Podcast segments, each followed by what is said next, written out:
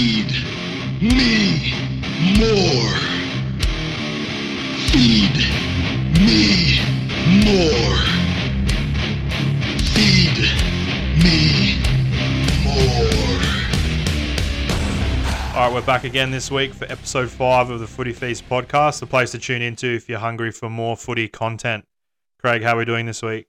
Uh, really good. Right in the middle of uh, school holidays for me, so it's busy in that regard, but we're pretty good this week.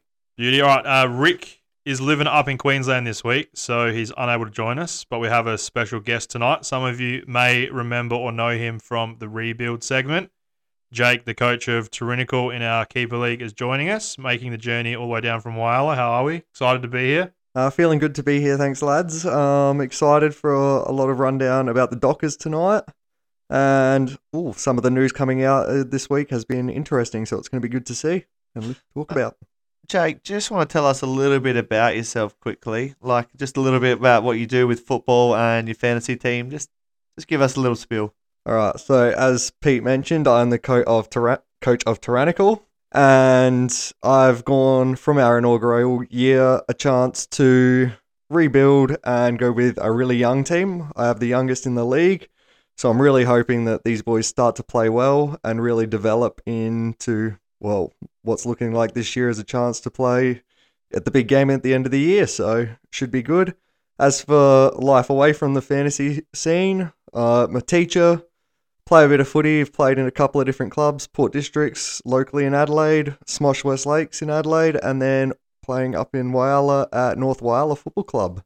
Very nice. How you going? Are they having a good year or what? Uh, let's not talk about it. Okay, then we'll move on from that.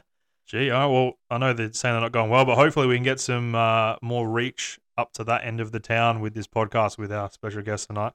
But we're going to move straight on to, uh, we're going to call it some breaking news. It's only come out uh, in the last half an hour. Buddy Franklin potentially moving to a third club. Now, the Swans have allegedly offered um, what he's calling, or Buddy's calling, a lowball offer of 500000 to play in 2023. Buddy's apparently looking at at least seven, eight hundred k, and he's also apparently indicated that if he doesn't get that financial settlement, then he is either going to look at going another club or retiring from the AFL. So, what do you boys reckon about the offer, and what's going to happen to Buddy in 2023? Um, I can't see him really leaving the Swans. I know that they are only willing to offer him a little bit less, but I think they'll keep him on in a coaching sense as well, pay him maybe as a player as well as a coach, and use that extra bit of money there. But who knows? What are your thoughts? Uh, for me, I'm just having a look at his stats here. He's kicked 34 goals this year, which puts him in the top 10 in the Coleman. So that's nothing to sneeze at. He is 35. He's played most of the games during the year. Um, he ranks 11th for goals per game, fifth for marks inside 50 per game, fifth for total marks inside 50, and third for marks inside 50 per game. Um, I know a few teams right in the premiership window that probably could use a key forward that could kick 34 to 50 goals a year. Um, there's a few of them on right on the edge, and I reckon that if he does go, then uh, someone would pay him surely. Do you boys reckon that 500000 is a reasonable offer? I, I think it's all right for one year's. You know, how many years has Buddy got left in him? And I think that's a good retirement fund.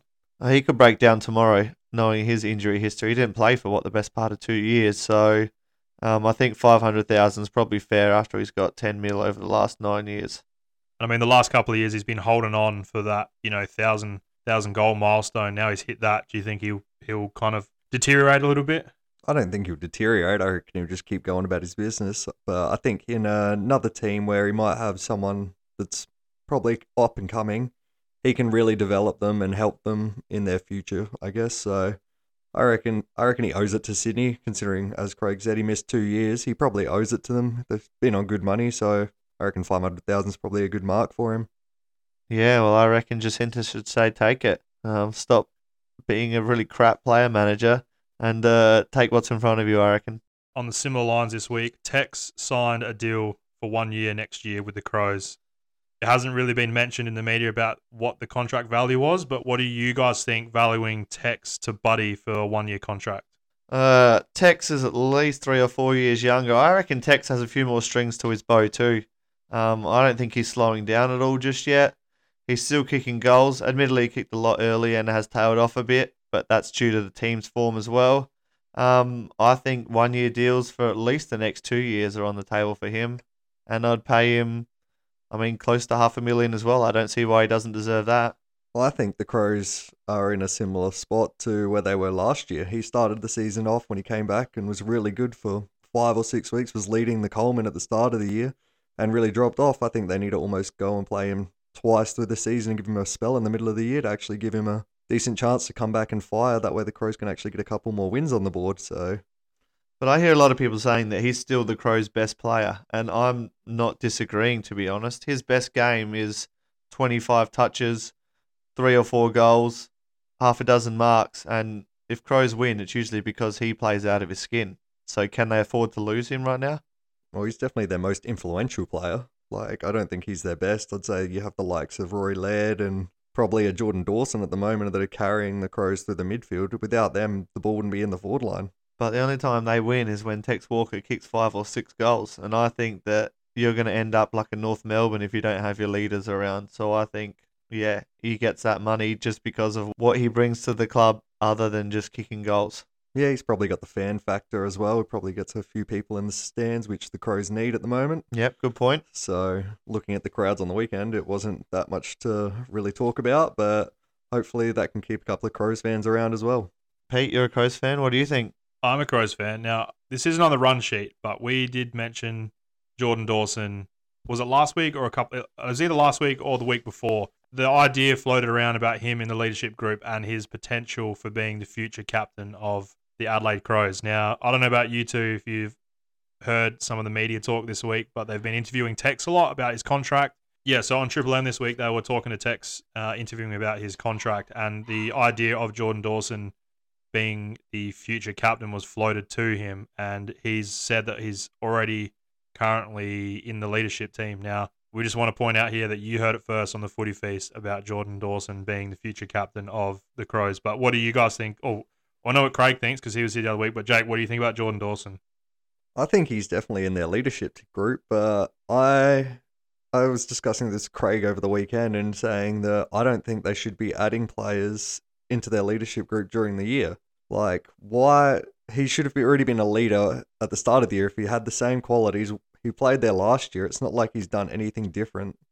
Did he play there last year? I thought he was. I At the thought this Crows was his first year at the No, Crows. this is the first year Jordan Dawson because he came in this year and he's kicked the winning goal and he's uh, made an absolute difference in the back line and the whole team.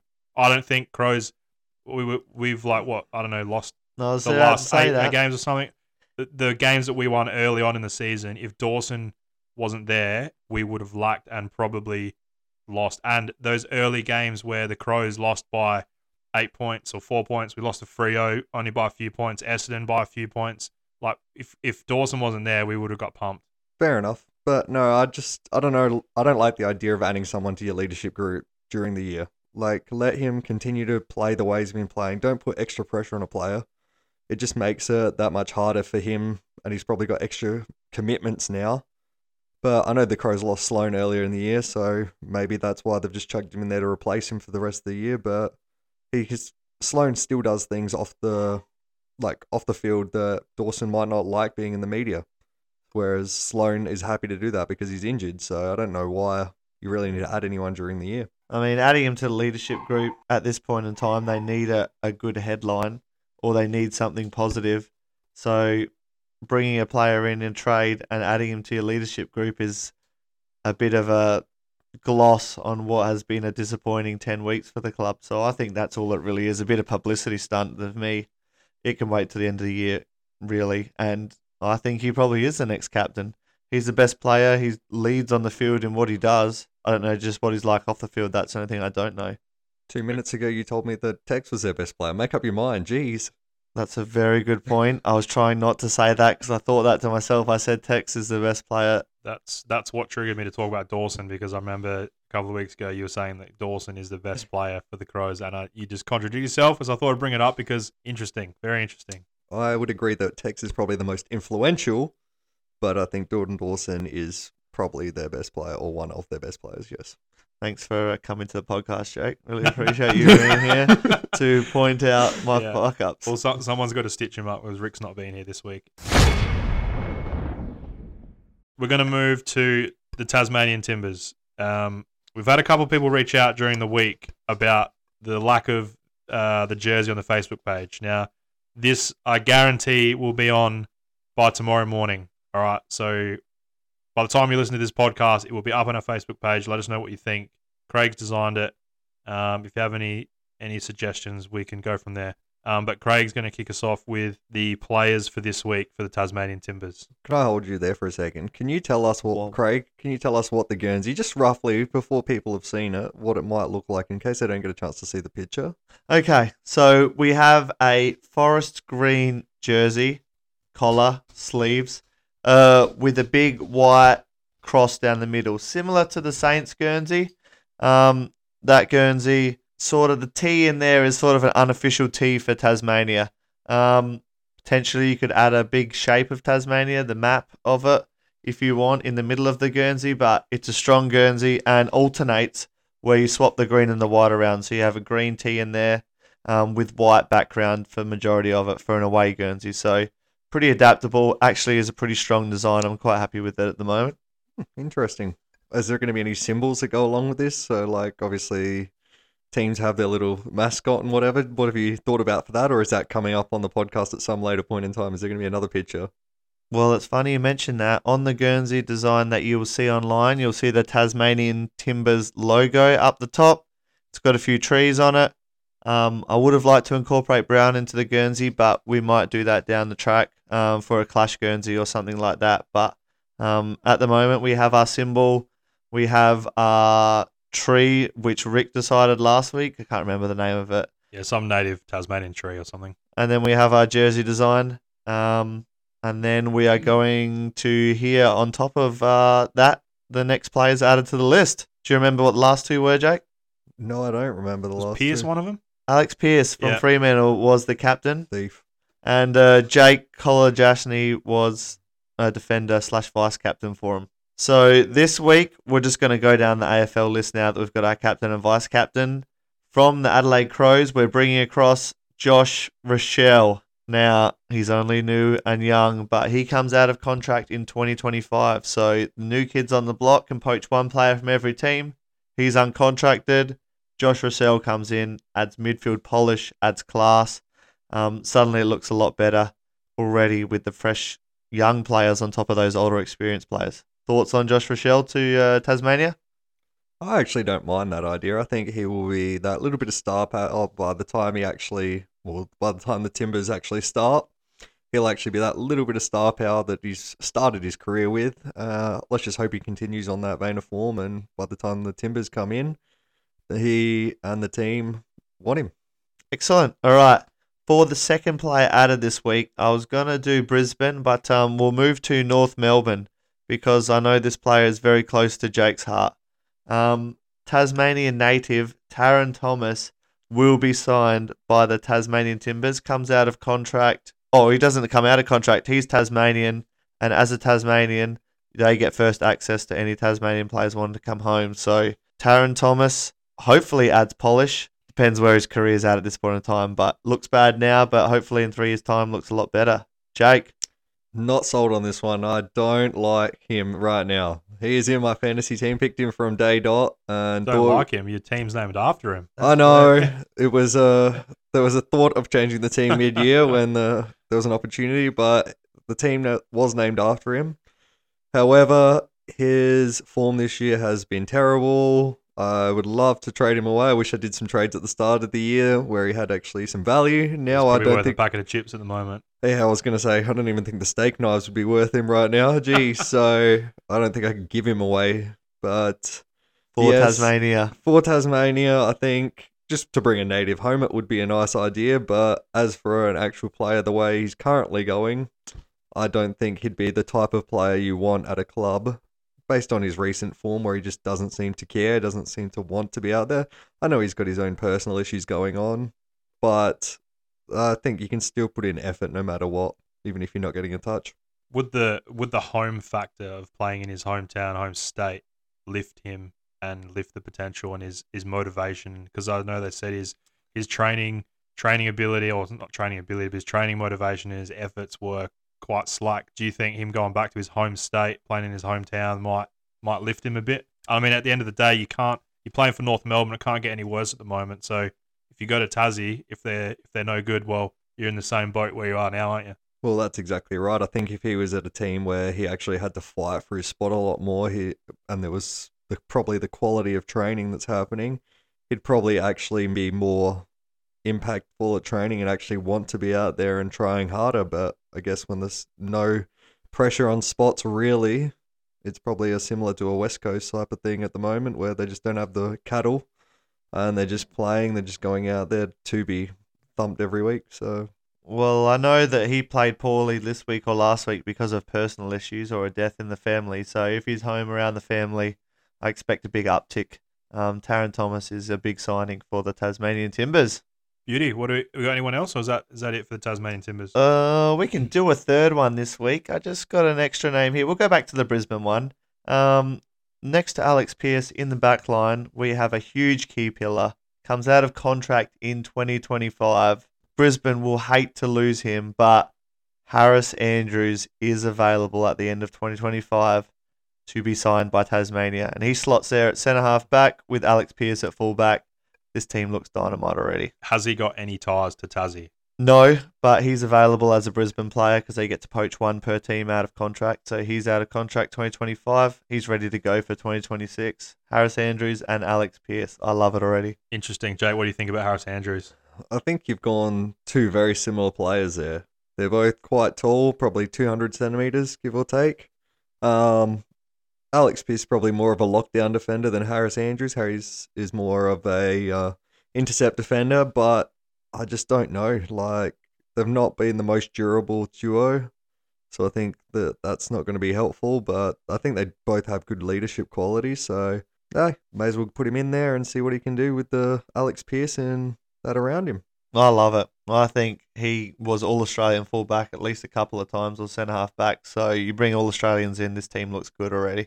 Beauty. All right, there you go. Tasmanian Timbers. Three more players added. Um, what are we up to five now? Hopefully have another. We'll have a team filled by in another few weeks' time. Yeah, we can up it a little bit in a few weeks. Um, we'll just get a few big names out and then we'll uh, fill in the gaps from there. All right, so we did kind of talk about Tim Taranto last week or the week before. Um, him potentially moving to Collingwood is what we kind of threw out there. But this uh, this week, Seven AFL's fake trade was in relation to Taranto. Now, the first there was two trades again this week, fake trades. First one was the Tigers received Tim Taranto, and the Giants receive Dusty Martin and a third rounder. Now, what do you guys think about that? I like him to Collingwood, so I hate everything about this trade. But um, Giants received Dustin Martin and a third rounder.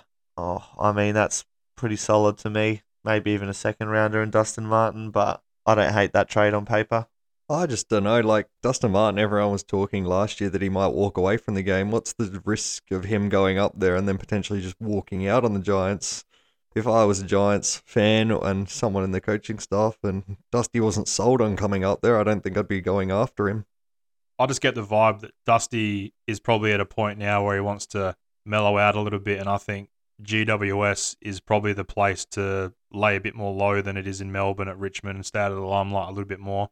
Um, I think this trade's probably one of the uh, more fairer trades that they've done with the fake trades in the recent few weeks. Um, I don't mind it at all on paper, like same as Craig, but it'd be interesting to see where Dusty ends up next year. Um, do you think he's going to stay loyal to Richmond, or is he does he want to go on hiding somewhere else and just play the last few years out? I think he'll stay at the Tigers. I mean, they've done so much for him across his career. He's had so much success. I don't think he'll want to leave. I think he's gone. Packed his bags. Sydney or Giants, doesn't matter who it is, but he's heading up there. There's just way too much chatter about it now to Well, he not has, have any legs. he has built quite a portfolio up in Sydney or New South Wales now as well. I think so. I think he likes the lifestyle, the beaches over there. Um, I think yeah, he'll fit in just fine. I think you'll see him in new colours next year. All right, so we're all really in agreement with that trade. But now, next one Essendon receive Tim Taranto and pick 42, and Giants receive pick three. What do we think, boys? that's a no deal from uh, the Giants if I was them. I think Tim Taranto is a better player than the possible pick three pick that they get. So I just wait and see. And obviously, you see what names are coming towards the end of the year. I know the scouts have probably been all over it, but I think uh, pick three potential of North Melbourne getting a compensation pick with how well they're going this year. That I think it's just not worth it. I just want to look at this trade now. This is slightly off topic, but where are the Giants at? They brought over supposedly what is a Ferrari team and got smashed by Port Adelaide in what was just crap football on the weekend. Where are they at? Are they at we starting to pick up new players and start all over again, or are they in a window? Because to me, pick three says we're rebuilding again, um, like they've been ongoing rebuild. But if you're getting a player back, then you're not an ongoing rebuild. But for me, I just think they're whatever they're missing, they're just not even around the mark this year. So pick three says we're rebuilding. Good deal to me. Well, I mean, it's a good point you make about rebuild. They've already locked in a couple of their key key players for long term contracts. So, you know that that could have been the plan. Lock in those lock in those key. Was it Kelly signed for seven years or something like that? Was it I think it was Kelly, and then I Kelly think and was on. A, Coniglio quite signed a for another one. So they've locked down two two good players. Maybe that's the plan. Lock them down and start to rebuild and get some youth in. But I still think that trade is unfair. I don't, oh, not unfair, but I think it's it's definitely outweighed um, at Essendon's favour. He's, I think Taranto is worth more than pick three and a late pick. like I think as I said, as Craig was saying, the Giants I think this year have they came over on the weekend and they were pretty average in front of Port Adelaide, but I think their side this year has had a lot of injuries. You had Whitfield out for a couple of games. Hopper hasn't played other than three or four games. Um, obviously Phil Davis all year, and again his injury on the weekend, which is sad to see. Um, but there are quite a few players that they've missed this year, and obviously Coniglio's come back into form, which has been good for them. But I just don't think they're ready for a rebuild. I think they've still got quite a good team. It's just a matter of uh, them sticking at it. But I don't think giving up Tim Taranto is going to help them. So they're five and eleven right now. GWS. How are they not in a rebuild phase? Because Adelaide, Hawthorn, West Coast, North Melbourne sit below them, and they're all about to be in a rebuild phase. So why at five and eleven are they that much so good that they can make finals next year? Their team is crap. Let's be honest, or their game plan's crap. Which one is it? I think they've just had injuries this year. Injuries compiled on top of everything else. I don't think it's really. who's missing that's going to make their team so much better because Sam Taylor's there, Himmelberg's there, Riccardi's there. Their ruckman has been a bit of an issue this year, but they've had one all the time, and they've had Coniglio Kelly, all these players in the midfield. I think they are the most overrated team in the AFL. And Whitfield on the weekend, I didn't really see him at all. And I reckon he only got about 10 disposals for the whole game. And the ball, like Port smashed them. He, they sh- he should have been racking up the disposals. Hey, I agree. I thought he was pretty average too. Wouldn't have even known he was out there. If, well, when I was watching, I didn't even notice him out there. So I think he was definitely outplayed on the weekend. Just didn't want to be a bar of it. But Craig's point of uh, no ruckman, obviously Brodie Grundy is trying to get Collingwood are trying to get rid of him. Do you think Brodie Grundy to GWS is an option, lads? Oh, we did talk about this the other week. I like if there was a third fake trade, it is Brodie Grundy to GWS and Taranto to Collingwood. You just swap them over. That works for everyone, and I think that should be on the table anyway. I think uh, Tim Taranto is going to be the equivalent of Rick and Bailey Smith. But I think your your your little love for Taranto, I think, has surfaced in the last few weeks with wanting him to get to Collingwood. Yeah, I think he is definitely more than what we need than Brodie Grundy. So Brodie Grundy's value is still that high that that's a straight swap for me. He's only 27, Grundy. Mm, this reminds me of a tr- uh, bet Craig and I made at the start of the year. Brodie Grundy was going 120 fantasy. I don't think that's happening this year, do you? Yeah, we should revisit that uh, very soon because that is Grundy has had a shocker. We will talk about Grundy next week. That's right. All right, so uh, I've seen a lot of talk about the state of Origin, boys. Um, bringing it back, it always is a topic that comes up. Um, but I have an idea that could potentially work in its place. Now, hear me out. There's the week between it must be between week one and week two of the finals. Is that right? Or the end of the season and the finals? Um, I have an idea that instead of State of Origin, we do a two-team All-Star game. Now, you're going to say that there are some players that are still playing in the finals, but my plan is this: there are teams in positions nine to eighteen. We have a mini draft, sort of a fantasy draft, two captains, and we pick the best players from teams 9 to 18 and they play off in a match. Now, this feels that bye weekend. It doesn't impact any team in the finals and it gives players a chance to represent in a more marquee game. So, there are still quality players. You still have all the Bulldogs players currently, if we did it now. St Kilda's players, so Max King's in there. Um, Gold Coast Suns, you'd have all of their players, so their young midfielders come in. Um, Port Adelaide, Ollie Wines, Boak, um, and the list goes on. GWS, there's still enough quality players there to make two teams of 36 or 40, um, or 40 players in total, and have a real good game um, that fills in that gap weekend. Um, alternative to State of Origin, I think it has some merit because no team's going to say no because it's the end of the season. Like, there's nothing um, really that could go wrong and it gives them a chance to show their players. What do you think of that, having never heard it before? I don't mind the idea. What, what when do they do those um, charity rounds? Um, there's like a Maddie's match in the middle and things like that. Um, That doesn't coincide with that. no, it doesn't coincide with that. Yeah. There's that weekend that they just have the pre-finals bye, which everyone hates, but let's fill it with a game. And state of origin, you'd probably want players from the top eight teams, but this doesn't require any players from that teams. Yeah, I, I like it. How would you? How and where would you play it? Uh, I mean, it can be at MCG, it can be at Marvel. Um, it's got to be there. That's the home of football, and you're probably going to get most of the players from those teams, because there'll be give or take five teams at least from Melbourne. Um, it can move around, whoever wants to host it, but first year I'd play it there. Um, you have your two captains, and you pick your best players in like a little fantasy draft.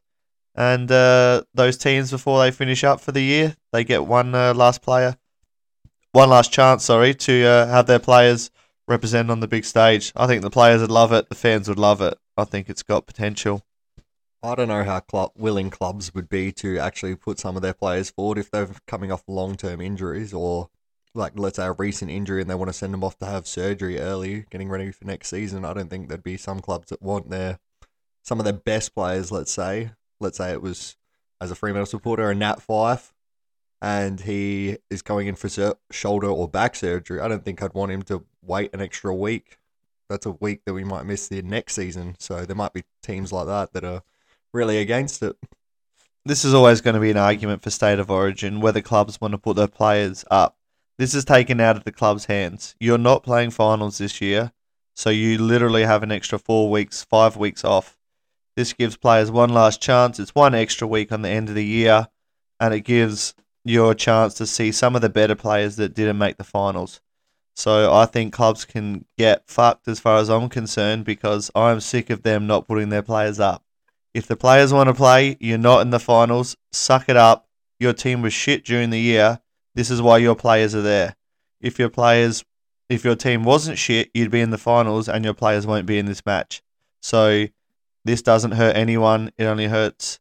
Well, doesn't hurt anyone. It's just those clubs that are. They can't argue that we're building for a premiership. Blah blah blah. You're not in the finals, so you're not building till next year. It's five days, seven days after the season ends it's not that big a deal. If players are fit and they're willing to put their hand up, they they can be selected. Like players can nominate even to be part of the match, and then they teams can be picked from the pool.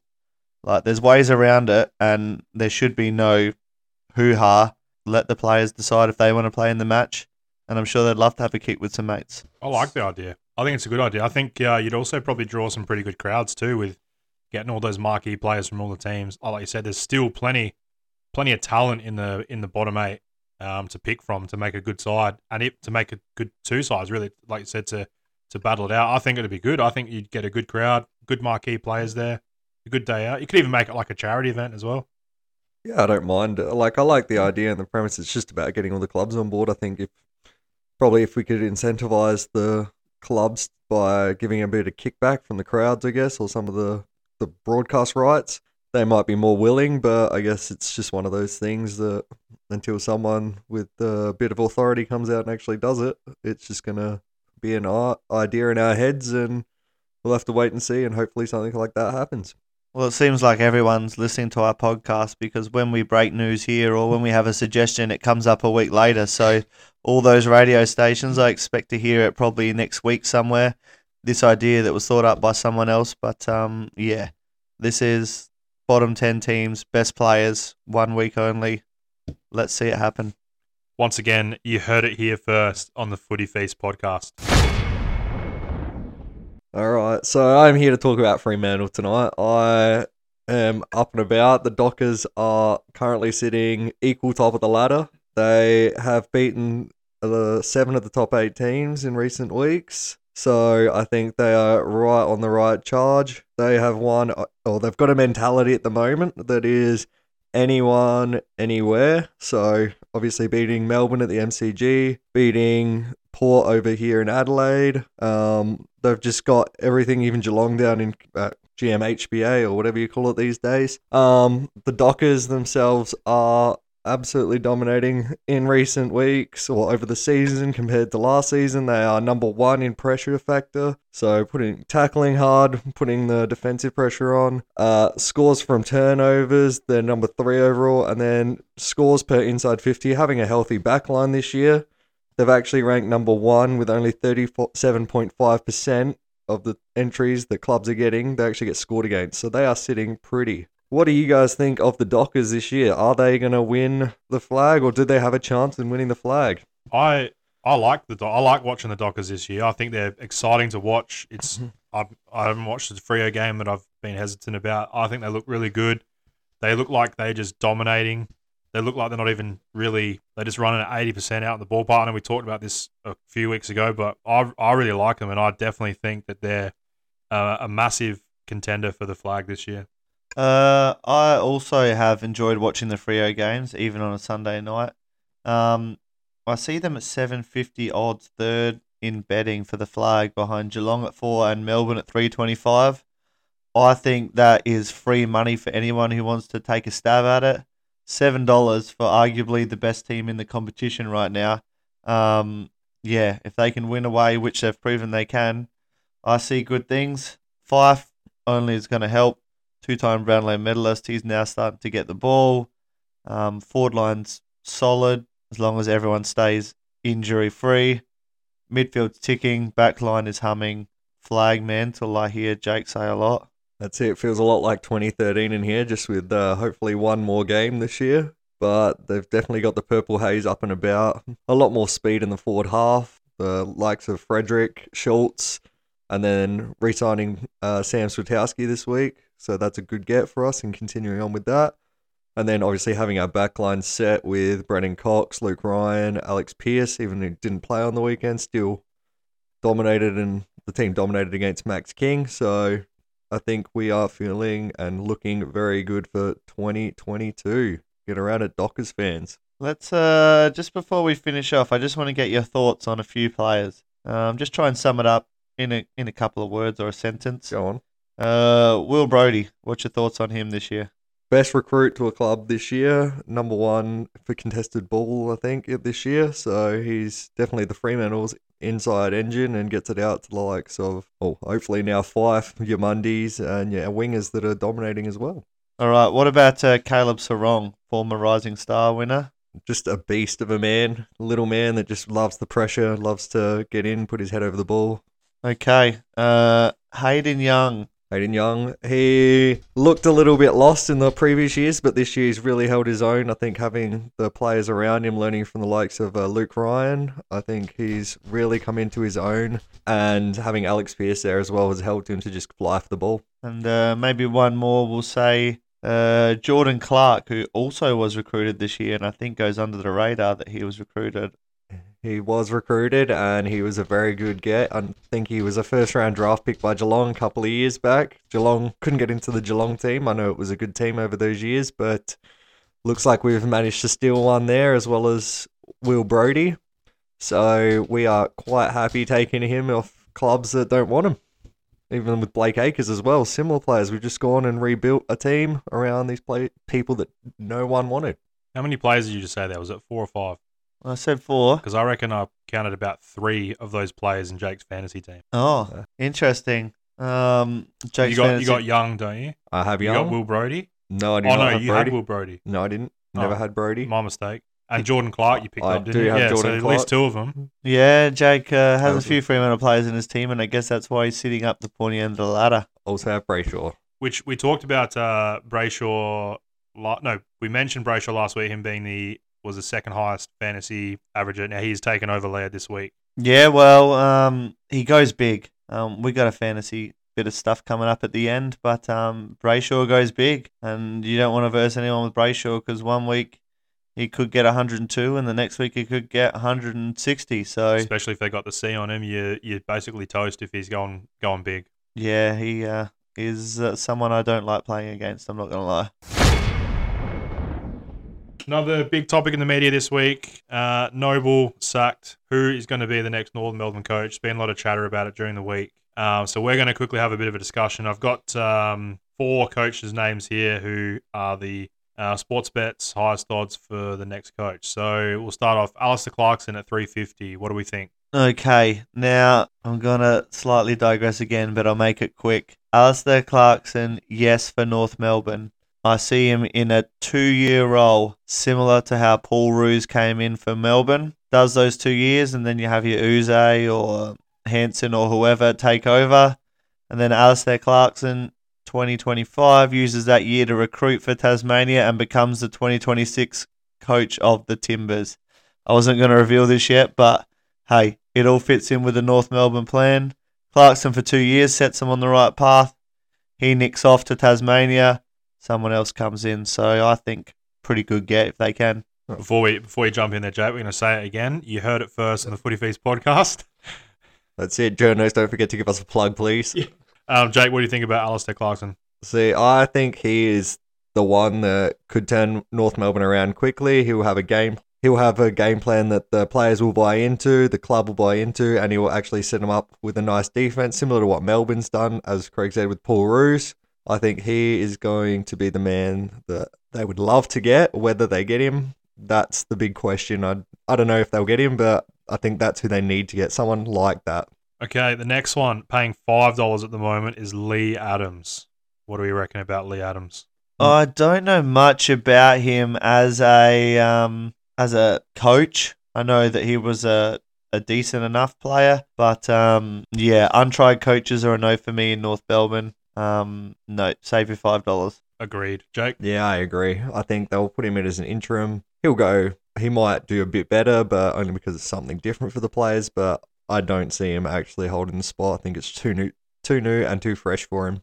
All right, next one. He's paying five dollars as well. Now, I heard uh, on the radio this week from somebody who said that they reckon it is a guaranteed that he will be the coach of North next coach of North Melbourne, and it's Ross Lyon. Don't see it happening.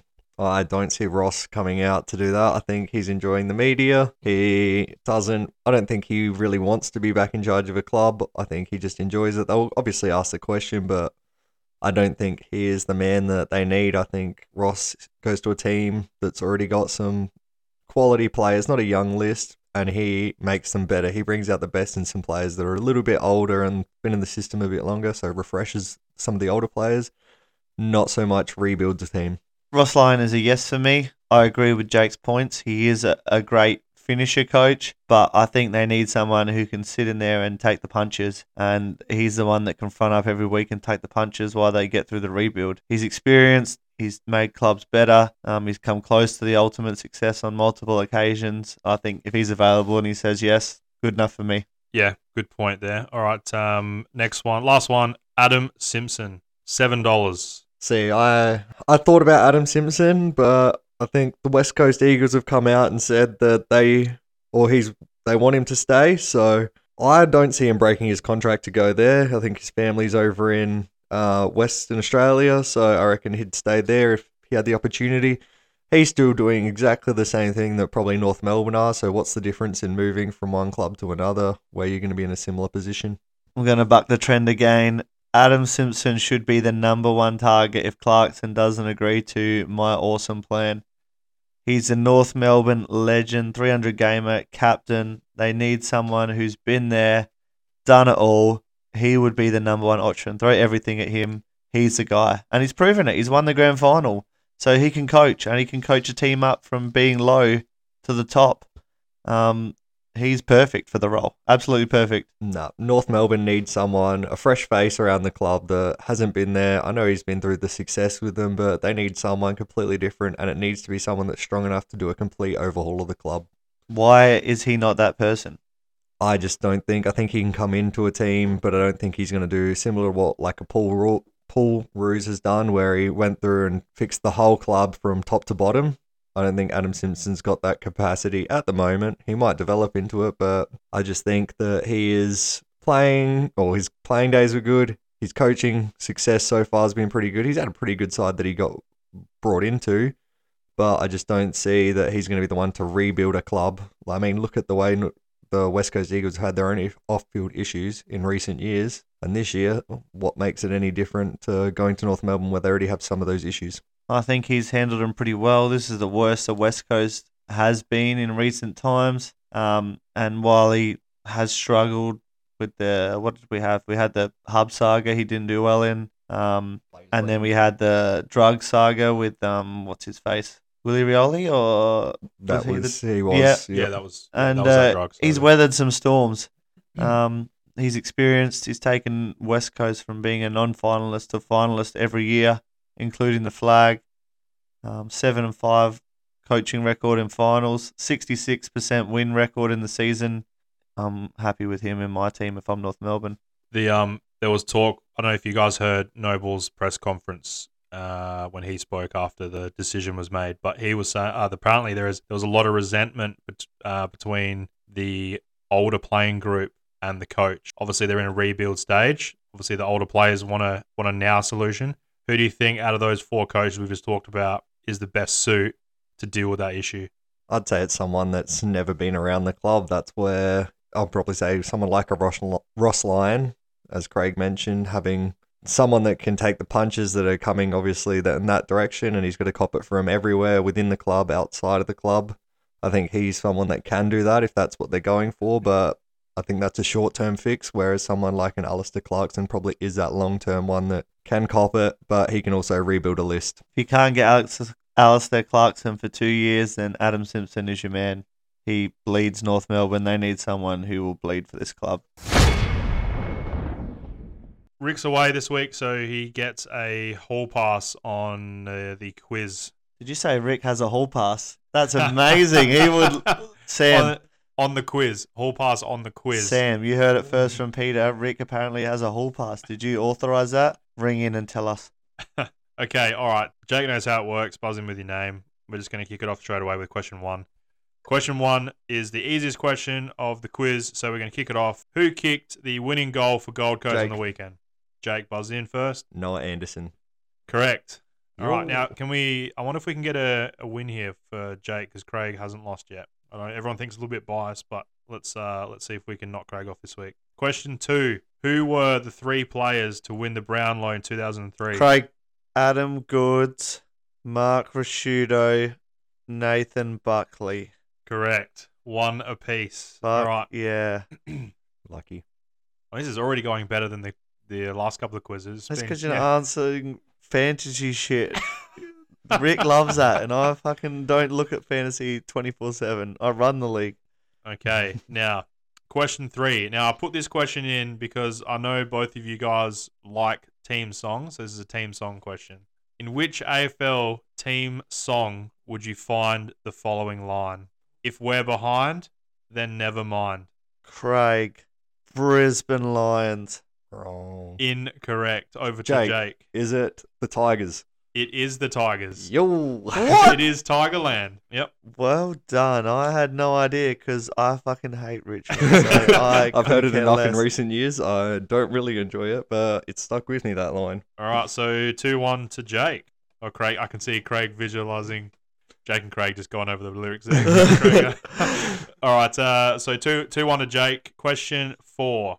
So this is this is one question. However, there is going to be a bonus point Mhm. At the end of it as well. All right. Okay. All right, In let's- which year did the VFL change to the AFL? Craig, 1995. Incorrect. Over to Jake.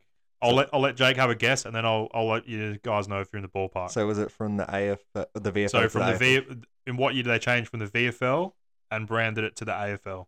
I'm gonna say 1991. Incorrect. Both. However, it is in the '90s decade, so you're on you're on the park ballpark.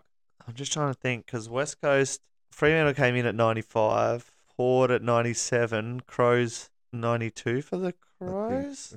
Yeah, that's about right. It was either 91 or 92 they came in. 1990. Correct. Now, so Mm. yeah, 1990 they changed the VFL to the AFL. Now, bonus point if you can tell me who won the flag that Craig year. Collingwood. That's a stitch up question. He's a Collingwood supporter. This is unfair. All right, well, what's that? Uh, that was two, three, two to Craig now. that is correct. So question five might take us to a decider, but everyone knows we always do the decider anyway. So We do. That's what I love about this quiz. We make it up No as one- we go. This is okay, brilliant. question five, player question. Is this the one where you give us a, a who am Yeah. I? No, we- no, different than this is a Oh, I like that one. right, in the last decade, which player has recorded the highest amount of disposals in one single game? Jake, What's the last decade? Gary Ablett, Jr. Incorrect. Craig. He has a snout on him. He is called Tom Mitchell. That is correct. Uh, was that four Fifty- two to Craig? However, no, no, no, no, Fifty-four? no, damn it. Did I just Yeah, get that right? That was a bonus question, wasn't it? No, it wasn't. I was I was making up on the spot. and I was going to give a bonus question to Jake, but um, I don't know. Didn't need to. Craig knows his shit. All right, I'm giving him now that bonus point because it doesn't matter. Craig, Craig. but we're still No, gonna it have be, to. yeah, because I gave a bonus point. Four two to Craig. This question is worth three points. Whew. That's You what I love about that. this quiz. Everyone, you're in it till the end. You wish you got that bonus point now. All right, now I'm not going to say anything about this question, but I'm just going to I'm going you read have it to out. read it out. Jeez. But no, I'm not going to say anything. I'm not going to give any clues because, you, but I'm just. the Are we clue higher, is- lowering? What no, what the only format clue are we is you going? guys are going to have to be quick on the buzzer. Okay. right. Buzz. Jake's notoriously quick in all facets. Decider question: Who kicked the first goal in the 2013 Grand Final? Jake, um, Tendai Mzungu. Craig, agreed. Correct. All right. Well, there you go. Rick goes away for one week, and Craig loses the quiz. So the common factor is Rick. Rick can't win a quiz. Some No. fantasy, he has no And idea. we said it. Uh, so yeah, congratulations, Jake. Won Thank the you. quiz. Knock Craig off the off the ladder. So, like I said, Rick's away this week. Rick has sent in uh, something for us to talk about. Now, first one. Oh, is this his would you No. rather? No, not would you rather. It's, Oh. a, it's only a very uh, very short uh, topic to talk about. Now, for those been following the last few weeks, we have mentioned one player in our fantasy league Mm. that has lost every single game. Rick wanted to make a point and shout out to Will this week. Um, he got his first W of the league, and it just so happened to be against. Wait, Craig. we'll ask Jake. All right, like we said, Rick's away this week. Um, he sent in a couple of topics for us to talk about. Well, one topic really, but but another another point he's sent in is um, that for those who've been listening uh, to the podcast for the last few weeks, we have mentioned that one of our fantasy teams in our league uh, hasn't lost. Uh, sorry, hasn't won a game all year. Uh, he won his first game this week, and Rick wants to make a very hard point that it was against Craig. Um, so shout out to Will from our league, aka Bring Back the Bar. Got his first win and against Craig, um, an ex Premier slash where you won that you Premier and got to the final next year. Yeah, Premier So- runner up. Will knocked him off. Well done to you, Will.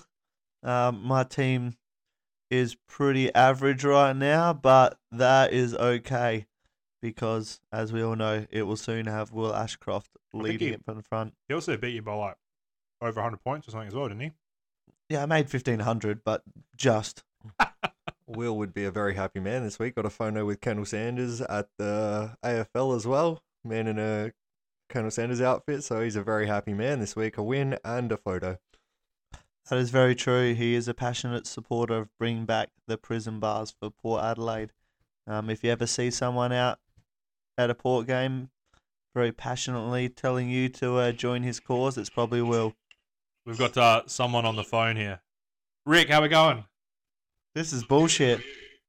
You're uh, on the podcast. We've just I've just mentioned that uh, Craig lost against Will this week. We've given a shout out to Will, so I just wanted to ring you so you can tell Craig yourself. Yeah, shout out. Congratulations, Will. Proving that he's not actually in the league, but uh, you're only as good as your last game, so Craig's worst team in the league now. Worst team in the league, you reckon? Well, you're only as good as your last game, and he just lost to the guy that's uh, 1 and 11 now, so yeah. What do you reckon of that, Craig? No comment. Jesinta Franklin We'll comment further um, in the future on the status of the wolf pack. All right. Uh, thanks, Rick. Uh, we'll let you enjoy your holiday. All right, cheers, brother. See you, mate. Derek. Enjoy your whole pass. There you go, Rick. Uh, he does have a whole pass, doesn't he? Yeah. I mean, I'm pretty sure I heard Sam in the background, so not much of a hall pass. Mm, I did mean, you? unless it wasn't. Yeah, was it Sam? We will stay tuned next week. We will find out. Did Rick actually have a hall pass? Rick may have some explaining to do. All right, now the other topic that, uh, well, the only topic that Rick sent in, um, of course, you can probably guess it is Bailey Smith related. Are you serious? He is back tomorrow. Is he really? Rick The team's been says that he is um, going to get 100 plus tomorrow back in his first game for fantasy wise. So, what are you guys' thoughts on that? Who have they been playing? Oh, That- I'm about to look That is a at good, that good thing now. question.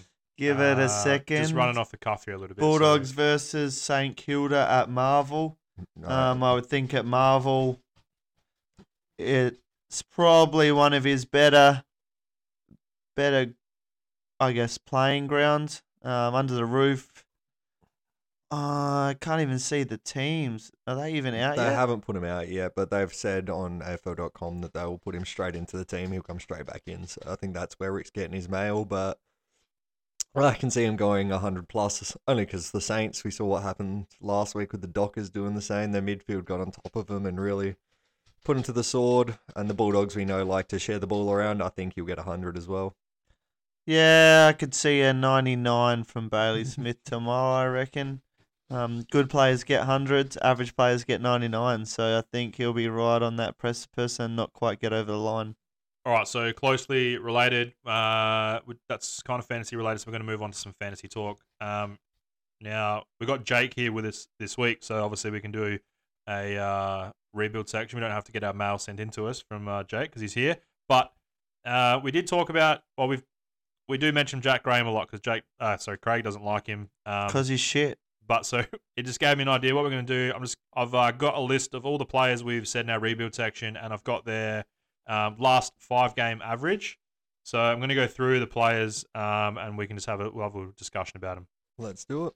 All right. So first of all, like we said, Jack Graham last five game average is 82. Now he scored 82 this weekend, but got Yeah. eight tackles. So that you take that 32 points off of those eight tackles, it's a, that's a 50 point game if he can't get them tackles. He only had 15. Dis- or he had 15 disposals. Um, does that change your mind at all about Jack Graham, Craig? No, the only way he gets points is through tackles. And he doesn't do it every week. You can't rely on 15 disposals to make you a good fantasy player. He needs to get 25 touches as a starting midfielder at the Tigers and then tackles on top. 20, 15 is not going to get it done every week. Not good enough for me. Pass on Jack Graham still. Still coming off injuries this year. Back him in. Oh, he's long term. injured all fucking year then, you're saying. He's had what six weeks, seven weeks in a row. You can't. What? say- He's played the whole season. No, he hasn't. he had a hip bullshit. injury at the start of the year. No, he he's played a fair chunk of this season. I'm just going to bring him up. I'm gonna bring him up too because I'm it. not taking this crap about Jack Graham. Jake Uh, Jack Graham has played 15 games this season. out of 16, out of 17. 17, out of 17, he's missed two. Yeah, Yeah, Yeah. what's his excuse then? he came off a injury, hip injury leading into the season. Hip injury. He didn't have any I don't care. preseason, so he's really building into his season now. You'll see that his you in the previous couple of weeks, his scores were quite high, averaging probably just over or just under hundred, and now he's- he's His his last five game average is 82. However, You got 82 on the weekend, 70 the week before that, and 67 in round 15. Then coming off three games in a row, just under 100. So his form has dropped in the last three weeks. And has that coincided with Richmond playing well, or maybe Dustin Martin being back? There's probably a few influences, but once, as we spoke about earlier in this podcast, uh, if Dusty Martin leaves next year, guess who's probably going to go on the ball a bit more? Mr. Jack Graham. So I think this is why it's a long term prospect, not a one season wonder like you're thinking of, like a Bailey Smith. All right, fair enough. Um, moving on from Jack Graham. The next one, uh, well, the next person we said was um, Hopper, but he hasn't returned from uh, injury yet, so we can't really talk about him. Next is Charlie Spargo. I don't have too much on him, but his last five game average, 54.8, so still quite low. Hasn't really um, gotten really amongst fantasy wise. But Jake, what do you reckon about your mail earlier about Spargo? I still like Spargo. Again, this is long term burns. So these guys are going to be good across a few or in a few seasons time, not just right now. So this is if you are rebuilding a team, not just trying to go for a victory tomorrow. So I'd still say hold him. He's going to get plenty of the ball. He's going to keep working up and down the wings. He'll push forward into the midfield and on the wings a bit more as seasons go on. So I'm still saying hold. Craig, what do you think of Spargo? I'm still looking at Jack Graham. So I don't- I'm trying to understand so how filthy about Jack Graham. round 15, 67 points, one tackle. Round 16, 70 points, freaking four tackles. Round 17, eight tackles, 82 points. He is so shit. He's got 100 all year and he played 11 games in a row to start the season. He also had a 59, a 55, a 53 in there. I don't understand how anyone can say that you want to get Jack Graham in your team. It's the same as a forward. If you go out there and say, oh, yeah, but what if he he's not a forward next No, year? but I'm saying you go out there and pick up Max King. who doesn't kick goals. Oh, guess what? He's not going to get fantasy points either. Yeah, You he is, but can't- you're talking about a midfielder Yeah, but you here. expect that from a forward. I do expect goals. Max King to be Right. up and down depending on goals. I don't expect Jack Graham to be. he's a centre forward. He's going to have weeks that are up and down. There's not many small forwards or half forward flankers that are averaging over 100. Okay, let's put a bet in right now. Okay. What does Jack like Graham average next year as a midfielder, If as a pure midfielder, as a starting midfielder in this team, which you're saying he should be next year? He's 25, so he better hurry Especially up. If Dusty goes, like you said. Yeah, he's 25. Cotchin out, him out, Martin out. He goes in. He's 25. He's not going to do it now. He's never going to do it. he'll go over 95 next year. Over Average 95. 95 over Average the whole 95. season. Okay, if he has season. starts a season as a midfielder and plays as a midfielder, 95 average, Yep. I'm saying he's under 90 comfortably. Okay, then. All right, well, Seems like we have our bet. we do. I We'll don't see know what what's on the line. We'll figure that out over the year, but we'll like, keep the listeners up to date with the what it's over. But for now, 95 plus. Jake, Craig can have under 95, I guess, because otherwise we're going to No, find. under 90. You won't go near 95. So I what don't happens even if need to put five- that in the same. Five, five point buffer there for He, Jake. he won't. All right, Jake I'll can take have- that five point buffer. Done. He's Thanks for crap. that. Uh, Charlie Spargo, pass for me. Two up and down at the moment. Yeah, fair enough. Now, the next one we mentioned uh, by far is probably the best prospect out of all the rebuilds we said Tom Atkins. Now, his last five games, he's averaged 92.4. Last two rounds, 102, and the most recent round, 110. And last week, he got 110 and played 69% game time. So, I mean, I'm not sure what you, more you can ask for that. Like just like you said, Jake. That's what I said. He is in a similar position to where a Jack Graham would be. He has been pushed into the midfield more effectively. He's playing with better people around him. He's just one of those players that has now, I think this week, got DPP. You would want to get him in. If you can get him while I said it, it was a lot cheaper. Now it's probably gone up in value. You'd probably be asking a second or third now. I think I had it around a fourth or a fifth last time. So if you've got him, congratulations. If not, might be a bit late to get him now. Snooze you lose on Tom Atkins. I like him a lot. Good call, Jake. Uh, next was Archie Perkins. he hasn't played the last two weeks. He's currently injured, but his last five game average is sitting just under 70. Well, as you said, he had an injury. I don't know if that was during the game, so his fantasy scores might have been impacted a bit there. So his last five, his last game, he might have only got. Uh, It wasn't it wasn't low like super low, but it, yeah, it definitely lower. his game time was a little bit less, but not not significantly low where it was a blowout. So but again, this is long-term prospects. I think he's just looking at him, giving the eye test. He looks like he's got something that Essendon really need. That little bit of burst and away from the stoppage type play. So inside outside game, I think he will be a good prospect long into the future. I had him, drafted him, traded him. I love him. If I could get him back, I see high hopes on him. He's uh, yep, it's a yes from me. uh, next one was Jack Carroll. Uh, has only played five games this year and is averaging 53. He, So there's not a lot to go on this season, but probably if I had to say out of all of them, apart from Hopper who hasn't played, but the worst averaging player yet out of this rebuild segment. That's okay. I'm happy to take that on board. It's again the eye test, only five games. It's hard to actually give a lot and get a lot of data on him, but he first burst onto the scene. I think averaged or got a 60 in his first game, and then obviously only playing five games. He's only going to develop. These players you need to keep for the long term. Small forward for me, and I I'm off Carroll. I'd rather be on the Cottrell bandwagon personally from Carlton. I think he's got more to offer. Next, uh, Rhylee West. Last five game average, 72.4. Got 114 points in round 15. So his ceiling's up there. He's averaging 72. However, that is skewed a little bit due to that 114. Um, but still pretty uh, reasonable. I think he's one that if the dogs are playing well, he will go well. So obviously, if the ball's in their forward half, he's playing as a small forward at the moment, but he's a son of a bulldog gun. He knew how to find the ball. I think he is one that will get you probably an 80 plus going ahead. Uh, passes the smell test for me. I'm happy with Rhylee West to uh, target as a forward. All right, the last one we had was Dylan Stephens. Again, similar to Carroll, he's only played six games this season, so not long to not a lot to go off. But his last five game average is 61. I'm going to start on Dylan Stephens. I think he is up for trade at the end of the year. I don't think he's getting enough game time in Sydney. and I think others have gone past him probably. So if he wants to come home to SA, he might have some Jordan Dawson like uh, not that good, but a bit of a resurgence in a in a team in his home state. And that's exactly right. He's coming out of contract. I think there's other clubs that can look at him. You never know. North Melbourne might look at him and be he could go be the number one midfielder at North Melbourne or one of their starting mids. So he's one that you can get really cheap, and he's probably going to go quite well going forward. So you hold him. He's a keeper for you if He'd you had him. If I had him, I'd keep him. Mhm. Seeing what he does at the end of the season, obviously, come trade periods and things like that, you'll hear a bit more. His name might get floated a bit more, but he's definitely in an AFL side. It's just where which club gets him. Fair enough. Very happy with that. Okay, so we're going to do the rebuild segment now, Jake.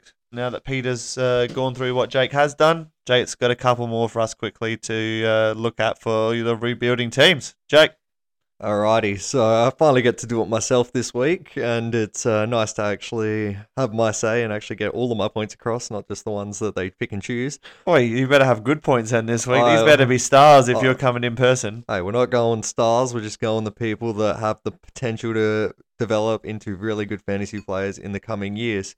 All right, my first one is a ruckman. He is going to play under a current star, but with a lot of talk at this that the star is potentially going home or potentially wanting a move home. It is one Jordan Sweet from the Bulldogs. There's been a lot of hype about him at the start of the season when people were unsure on Tim English.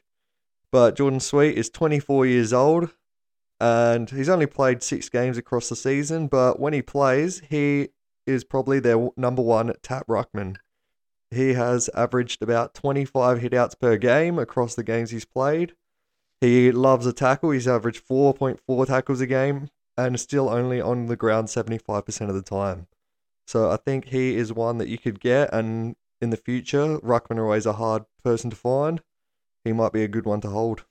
What's the uh, value on a Jordan Sweet if you someone else has him in the league? If someone has someone else has him in the league, I would say hmm, at the moment you could probably get him quite cheap, probably a sixth or seventh rounder.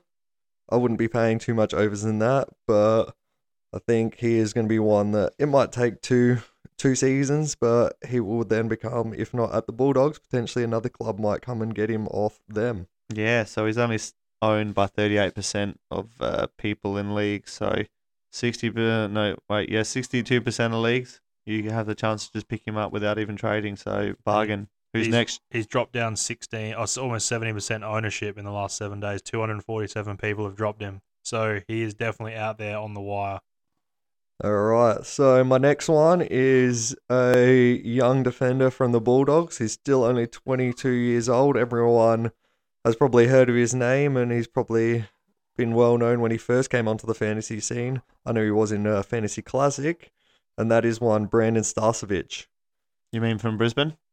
That's what I said, didn't I? You said the Bulldogs. Bulldogs. I apologize, people. It is the Brisbane Lions. Obviously, still had Jordan Sweet on my mind. Okay, tell us about him. All right, so Brandon Starcevich over the last five weeks has averaged 85.5. It helped with a 111 point game on the weekend just gone, but as a small defender, running defender, he is doing quite well. Obviously, our league we have spoils on, which probably helps him a little bit. He's only averaging 1.8 a game for those, but every point counts. But he enjoys a mark and he loves to kick the ball. He only ever really kicks, so 12.1 kicks per game compared to 3.5 handballs, so he doesn't mind a kick. And he doesn't mind a mark, averages four and a half. I could see him potentially playing a similar role to maybe one Tom Stewart at Geelong. And I put his worth probably probably around a fourth or fifth round pick at the moment. He's still 22 and he's still got a large upside. And unlike Jack Graham, Craig, he uh, he got 111 on the weekend. However, he had five tackles, but 21 kicks, so that, and uh, five handballs. So you go 26 disposals. So like you said, that's basically what Jack Graham should be doing. Yeah, that's where he gets his points from disposals and marks. I like them a lot more than I do tackles. Um, and as we were talking about before, has jumped 17% in ownership. So if he's on the waiver, get him quick. Who, any more, Jake? All right, so I have one more for you. This one is digging a little bit deeper and a little bit out of left field, and it probably helps with our league. That is Brandon Zach Thatcher. I know it's a mouthful to get out there, but the hyphen name again comes through. Um, he is 23 year old backman from Essendon. He is very skinny, but he plays the game quite well. He's averaged over the last five rounds 92.5. He's only played two of those games. So in the last two rounds, he's gone 97 and 88. He enjoys, again, that intercept mark. He's had averaging 5.2 this year, averaging about seven kicks, but his spoils in our league are what gets him an extra 10 points. So he's had averaging five a game, and he's only played six games this year. So he is one that you'd probably get off the waiver wire, I think. I think he'd be sliding under the radar, but without the Essendon defenders there, he is one that you can get. He will play a bit undersized, but can be that float off as well. Yeah, well, he's only owned by 30% of people, so Yeah, 70% of the leagues out there, he's on your waiver wire. And he jumped 24% this week. So Yeah. he's literally owned by 6% of teams. So Yeah. you're right on the money, Jake, I think. Yeah. So yeah, no, definitely one deep in the waiver that you might be able to get for next to nothing with all these injured players coming out recently. He might be the one that you can grab and hold potentially if, in your keeper leagues. All right, well, that's mostly it fantasy talk wise. Uh, before we move on, just Jake and I are in the finals. Craig didn't make it. So, Craig, who in your eyes in our league at the moment is odds on favourite for the flag? Uh, looking at everything as I see it now, um, the safe money is on Peter's team, although he had a real shit week this week, which makes me feel a little less confident. Uh, safe money is on Peter and Ryan in the finals, but Jake has the potential to have the biggest ceiling. So any one of those three can win it. Jordan, your team is not good enough. Rick, you're a crap trader. That's why your team is not good enough too. Um, He might not even make finals. Nah, well, Well, Rick's on par with you because he lost his game and he said before that you're only as good as your last game. So he's on. He's you know he's saying your shit. Well, his shit as well. yeah. Well, anyone who has James Worpel on the team must be shit. So Although let's uh let's just go to let's Craig's not. team this week. Let's not talk about his lowest. point Oliver scorer. Henry, Uh, Oh, shit. sixteen points. Yeah. Tom Sparrow, 25 points, both in the starting field for the Wolfpack, aka Craig. And this is where Absolute horrid. and that's where Will and the Wolfpack. I mean, Will and the Bring Back the Bar finally got their win. The Wolfpack was slim pickings for that game. Yeah, that that just sucks. If we had a waiver with- wire, I would drop them if I could, but With I those can't. Those two, those two scores as well, you're not even second to bottom. What do you mean? I'm You, not second. you're equal bottom? second to bottom, but you're still above Braden on percentage. That's because I won like a champ earlier in the season. I got one high score for the whole round during the year. So just so you know, Craig's team big ceiling. Must have been when Ollie Henry actually decided to play football. yeah, and Tom Sparrow. I must admit that week I got the top score for the round. It was only like seventeen hundred, so it was way unders. All right, any more boys before we wrap it up? No, it's uh, thanks Jake for popping by for uh, a segment and uh, and a talk. No worries. Thanks for having me, boys. And uh, if you're in North Whyalla, listen to the damn podcast. Jake is going to put posters up everywhere. He's going to tell everyone at the football club I'm on a massive podcast. Yeah, we we'll better get, get some more reach for the uh, from yeah, this this is where we're going to blow up in Yeah. Whyalla. we'll surely. get some QR codes put around, Oh, collecting it straight to the podcast, and that way they can uh, scan it. We might just chuck random ones around town. Who knows? I like I it. like Would it. you even get a tattooed QR of episode five? I don't think I would, but I'm sure I could find someone that that could be the punishment for uh, someone in our fantasy league this year. Ooh, That's that an sounds rough. Imagine that. We got like a Although we did bump into Will on the at the port game on the weekend, and he did say, "I look forward to sitting in Macca's for 24 hours." So that's a potential punishment this year. That would be hilarious. We, we might have to live stream that for the podcast. Yeah, we could do an episode at we'll do, we'll do an episode for the punishment. I think. That would be great. Yeah. Okay. All right. Yeah. Thanks for listening. Uh, thanks, Jake, for joining us. Um, like I said, we will put the jersey up before tomorrow morning. Um, so have a look at that. Give us a like. Uh, extend the reach to Whyalla, Jake. We'll get some more listeners. Um, and we'll see you next week. Thanks, guys.